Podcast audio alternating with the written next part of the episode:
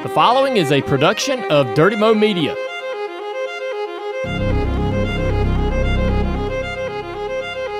What's up, Dale Jr. Download fans? This is Alex Timms. We have another off-season Friday bonus drop here on the Dale Jr. Download feed, as today is Chapter 3 of Andrew Kurland's next level conversation with Ken Squier, Mountain of a Man. If you want to listen to these as soon as they come out, go to Next Level wherever you listen to podcasts, click subscribe, and make sure the podcast notifications are on so you know the minute a new episode of Next Level drops. So now, enjoy Chapter 3 of Next Level's conversation with Ken Squier, Mountain of a Man.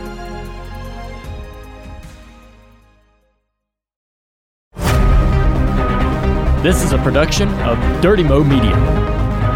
It is a two-car joust. And now moves in to appropriate the lead.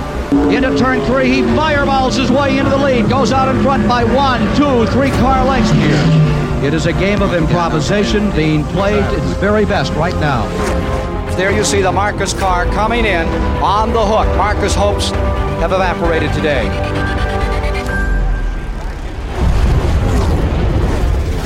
and every one of them had a champion and a villain.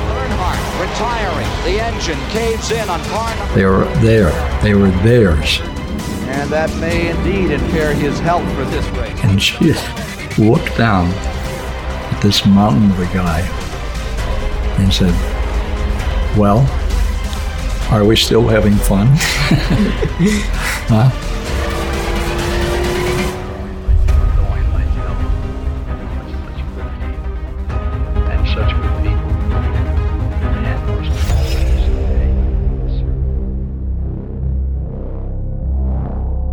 Bill France Sr. set out penniless, with a dream to start a sport where the automobile was the star. His dream allowed names like Petty and Earnhardt to take center stage on the high banks of new, more daring tracks, like the monster of a two and a half mile superspeedway known only as Daytona. How do you sell dream this grand?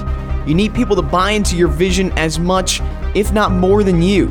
And that's where Ken Squier comes into play. Hello, everybody. Welcome back to another chapter of this next level conversation with Ken Squier. My name's Andrew Kurland. We've got a good one today. We're talking about Big Bill, his big dream, building Daytona, the first Daytona 500, and so much more. It, we're getting into the thick of it now. The creation of NASCAR is underway, and that is what we talk about in this episode in particular. As I mentioned that in the beginning, it takes people to buy into your dream in order for the dream to come true, especially as big of a dream as Bill France had. Ken Squier saw that dream and he ran with it and he did what he could to make it as big of a dream as Bill France had set out for it to be. We're going to hear from David Hobbs. And I had a fantastic conversation with him. We talked for about 30 minutes and most of the conversation was about that 1979 Daytona 500. And for those who don't know, Ken and David Hobbs uh, worked together in the booth for a number of years, and we're going to hear more great stories from him in a later episode. But we're going to start throwing in some of his anecdotes because David Hobbs was with Ken in those early days before we got those flag to flag races. How did they broadcast NASCAR? It's a crazy answer. I can't wait for you to hear what he has to say. We're going to talk about the Petties. Young Richard Petty. What was he like when we sat down with the Dirty Mo team before heading out to Vermont? We went over a list of topics of conversation that we wanted to bring up with Ken, stories that we wanted to hear from him himself.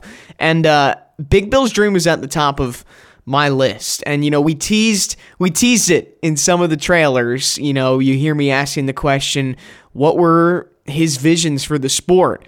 This is the episode that you get to finally hear Ken's answer and and hear the stories from himself. So enough of hearing me talk about the interview. Let's go to chapter 3 of Next Level with Ken Squier.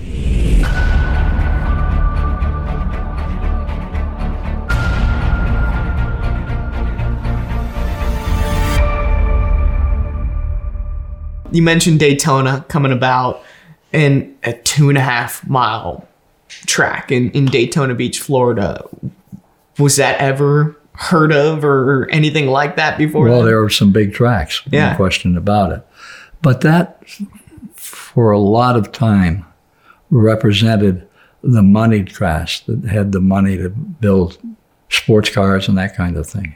But when you got down to the meat and potatoes that were grown off that land, that was where Bill France just had this incredible sense of what America was really about.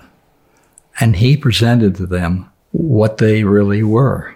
And it was certainly not the intellectual top of the order, but it was the people of this country all over, all those short tracks. And every one of them had a champion and a villain. and they were all home cooked. They were there. They were theirs. And you could play Little League Baseball. You could play any sport. But here was something that really represented what America was because of the automobile. right. Yeah. And that 1958 race, and Bill France was such a genius and gets not any near the credit he deserves. He knew that. He came from up around Washington, D.C., was headed to Florida, stopped off in Daytona Beach, ended up with a filling station down there. And he built this entire thing penniless when he started. It's just the most incredible story, and and it's all encapsulated in that first Daytona 500, where you got down to the end of it, and there was Johnny Beauchamp from the Midwest.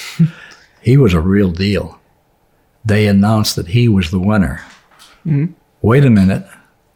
There are some, the conjecture in that someone else has won this race. So, ladies and gentlemen, we're going to hold and not announce the winner until we're certain of it. Oh my gosh. and they got pictures from every direction, and Lee Petty won it. And he did win it. But there were three cars side by side, flat out coming to the line. One, nobody thought any of them would last that long, that there was a very good chance that the Daytona 500, that it would be the Daytona race minus X amount of cars. Yeah. And they drove them so well, and they were aware that they were really on on call here to be good. Nobody would have believed that that race would finish that way. And so Bill hold, held up everything, and they found that photo of the, because they didn't have a well. Why would you need a a Photo finish? Yeah, a photo finish, and uh, there it was, and that was the best we had. And Lee got credit, and Beauchamp got second, and another car was up on the outside two laps there. That we could register with. And they were late model cars now, new cars. Whoa. All of that played into this sport evolving into what we have today. It's all found in that picture. Yeah. I find it unbelievable that after 500 miles, it comes down to a matter of feet, inches. And it still does. It still does. It still does. Yeah. And the thing is, now these kids today are so good. They're so well trained. They have the desire to go out and learn how to make this stuff work. And it works. It does. And, and the sport worked in general. You mentioned Bill France Sr., penniless with a with a dream to start NASCAR. What do you remember in conversations with him about his early visions for what he wanted the sport to be? You see them. Yeah. I mean, he created what he thought he saw. and he and he captured the imagination of the public. Many people don't give him any near the uh, value that he is, was, still is, because those cars running together that well, that long, over an established distance, history. And this guy, this great big guy who had a good sense about people and hired people that were so good. The minute he found somebody he liked and thought could add and contribute to bringing this level of racing up, they were on the team. He quite a man. How did you first get connected with him? There was a guy named Bob Sall, S-A-L-L. He was a sprint car driver, and he ran in the 30s, and he was pretty good. And he had the gift of gab. France heard about him, and he made him the Northeast representative for NASCAR. And God knows that the sport had grown in so many directions. Every part of the country needed another fellow. And if you check on it, you'll find them from California to New England. And uh, I got recommended by Bob Sall. And I went down for two days, 57 in there. And uh, here I am to now. and proud of it. And the people that were at Daytona fighting and scratching and trying to make it go and make it work for themselves are the same people as today. They really work at it, they really care about it, and they care so much. Nobody gets that. I mean, now because there's so much factory, and that's all right, but that desperate feeling that they had when we evolved from where we were, it's a, it's a testimony to Bill France. He not only understood it, but he took it and he made America take heed. And that's kind of what I'm interested in because he sold you on his dream, but you had to sell the dream to people on the more national level at, at CBS. And it, it, took a while to get it on television and, and get it to become where it is today. How difficult was that battle of trying to sell NASCAR to other people who didn't quite understand it quite like you or Bill France did? I don't know that I could really explain that, but but it was there. It was in the air. And because it had evolved with the motor car, and so much of our society is based upon what kind of a car you have and the character of the people that were involved. And France worked so hard to put that stuff together, made it work. And when he got it all combined, then he went out and built another track at Talladega, and then and NASCAR grew because it was a it was like a, a baseball semi-professional thing, but these guys meant it. They I mean they they were so intent, and they cared so much they carried the weight for Bill. What did broadcasting NASCAR look like before the first flag to flag race or in those in the 70s the years of building it up to that 1979 500 go back and look at the end of the depression and those guys running those cars on little tracks indoors hmm. chicago all over the country. And that sense of trying to be successful at something that was risky, real risky, and being able to do it. That was the United States of America. No question about it. Never did they talk about that with France, but he, he understood it. And he worked so hard for so long, made a lot of mistakes, but we all do. I want to cut in real quick before we get back to Ken because the next question I ask is referencing that conversation I had with David Hobbs regarding how did they broadcast races before the first live flag to flag event. Take a listen. And Kevin and I used to do a lot of NASCAR races, but we do them at night because we use studios to do voiceover. These were edited races, which are terribly difficult to call because you know the in and out is predestined. You can't change it. You can't fudge it. So you got to be exactly spot on. Yeah. And so we're always running over or have to do it again. And we did all these things about one o'clock in the morning when nobody else wanted the studio. so we were definitely, uh, definitely the um, hind leg of the dog, as it were. Um, and then eventually Ken's dream came true because when Clarence came down there in 76, I guess he gave the go ahead and said, yeah, that's not bad, you know, yeah, we'll do that. And um, as I was already working for them, I obviously became uh, one of the uh, talents upstairs. I spoke with uh, David Hobbs a few weeks ago, um, who obviously you said you you guys have been through a lot together. He says he remembers going to New York City at 1 a.m. to record pre-recorded races, voiceovers. Do you remember doing that? Oh yeah. Was that difficult? No. no Really? No, because something was going to happen with them, Yeah. and people would get to see it. And that, I think, as much as anything, drove it hard. Because the American public needed something more than baseball. There's a quote from Marty Smith, and he says that passion is undefeated. And I think you can apply that to anything, you know. Yes, you can. It, it, especially, as you mentioned, these guys coming back passionate about the racing. It's no different than the drivers we see today. How would you describe that passion back then? It's just their sense of something they can do. The Wood brothers, mm-hmm. so good at developing cars, what were called stock cars then, that could really stand together. When they ran that race, the Daytona 500, and had those three cars come across the line together, that was a turning point because the American public got caught right and slapped in to look at this thing again. Because Lee Petty was as tough a race driver as there was.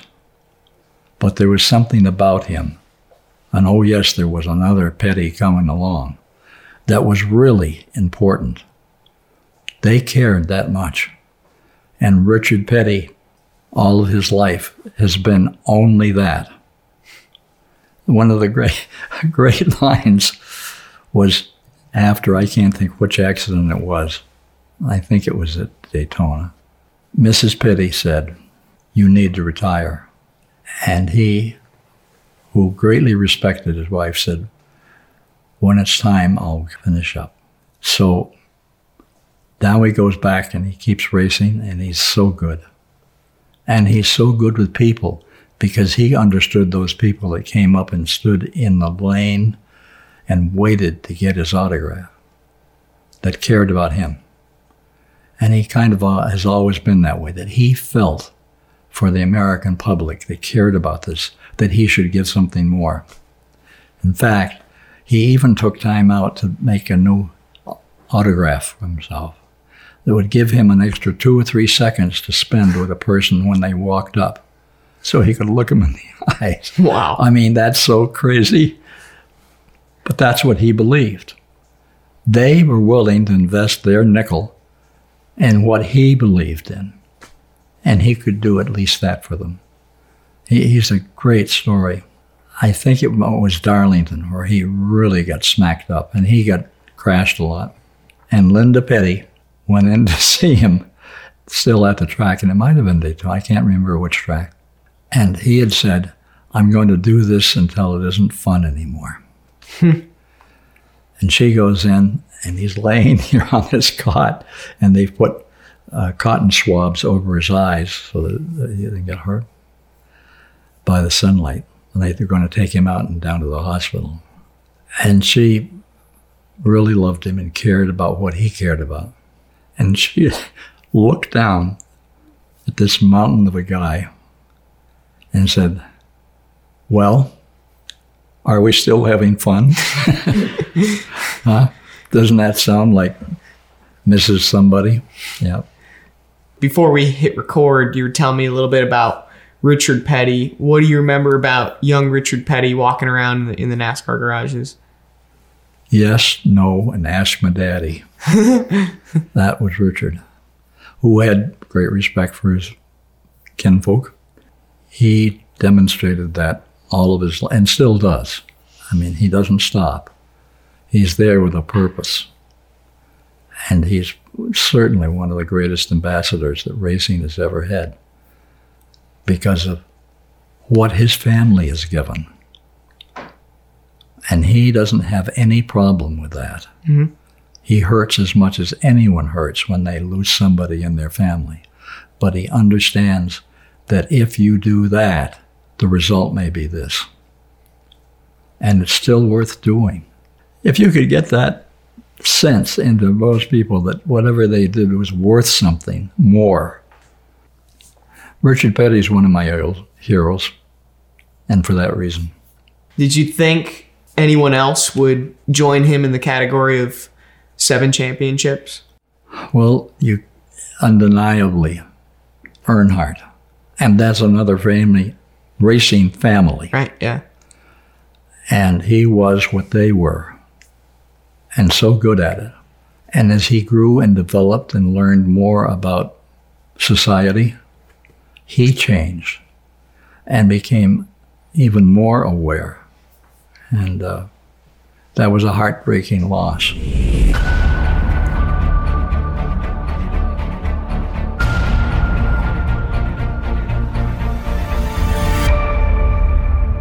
Well, there you have it, chapter three of Next Level with Ken Squier. I know we teased on the front half of this a lot of the Big Bill stories, but I want to go back to some of the petty stories that we finished this episode off of because I feel like that was a story that just floored me when I listened to it, um, especially listening back to it a few more times. And I love the way how he described uh, in, in that hospital bed story how he described Petty as looking down on this mountain of a man. And I that's just quintessential Ken Squier I feel like right there is he is so poetic so careful with the words he uses.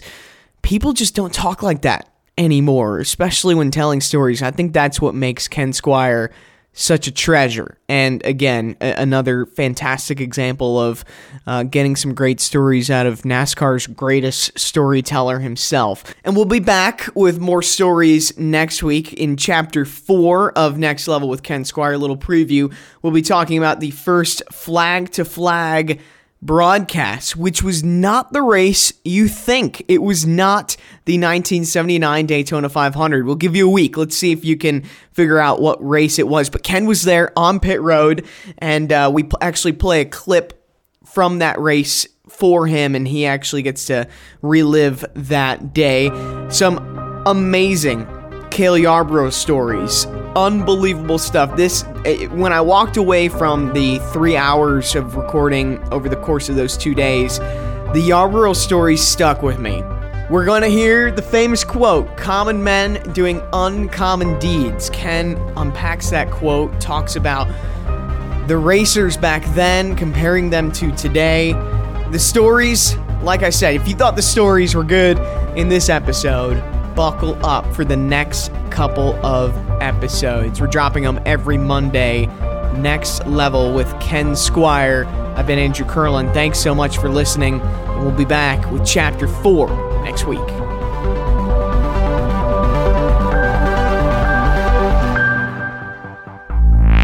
Check out Dirty Mo Media on YouTube, Twitter, Facebook, and Instagram.